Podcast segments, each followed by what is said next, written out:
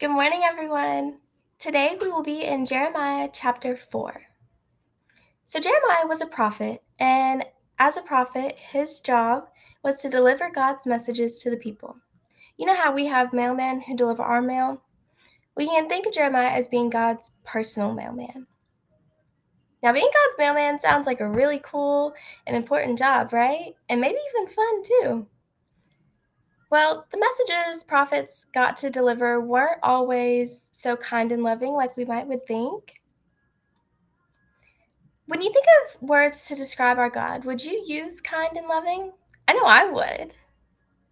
But what are some other words that you can think of to use to describe God? Some that I can think of are amazing, gentle, helpful, a friend, smart or wise, perfect, and almighty or powerful. God shows us all the time that He is all of those things and more.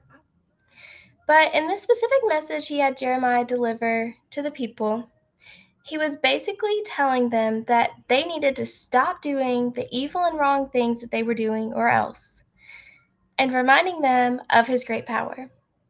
Now, I don't know about you guys, but that would be pretty scary. And I would not have wanted to be the one delivering that message either. It's very hard for me to think of God as being angry. I mean, can you guys? I normally would never think of using the word angry to describe God, but he was very angry. And I would imagine maybe even hurt or sad at this time, too. Currently, he was angry with his people for many reasons, one most importantly being because they were worshiping false gods. The people are later told that a very powerful wind was going to come their way. This wind was foreseen to cause total and complete destruction of all the wonderful things God created. Now, this angry and powerful God is just not the one I always imagine and think of. But towards the end, in verse 27, we do see just a small glimpse of the kind and loving God we know, who forgives us and shows us grace and mercy.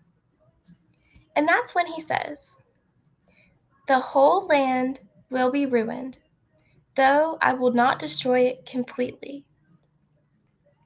So, after all of the wrong things that God's people did, and even after God decides to cast his wrath upon his own people, there is still a tiny bit of hope for good in that he would not completely destroy the whole land.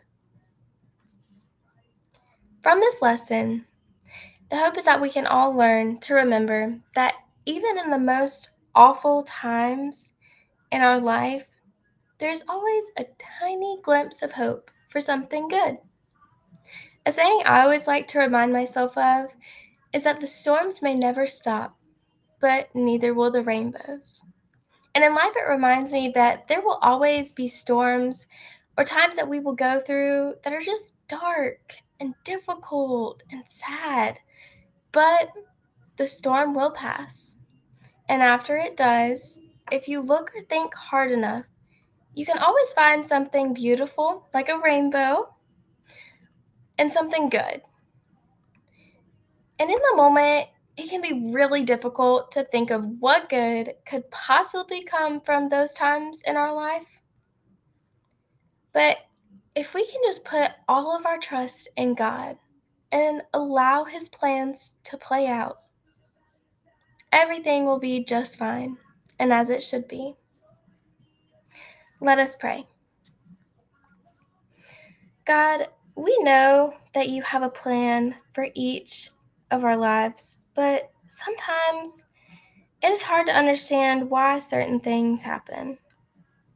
We ask that even when we make mistakes, are struggling to understand, or are questioning and doubting you, that you would just pull us close and somehow remind us to lean on you. Lord, we love you and we ask all of this in your holy name. Amen. I hope you guys have a wonderful rest of your day, and I will see you next time.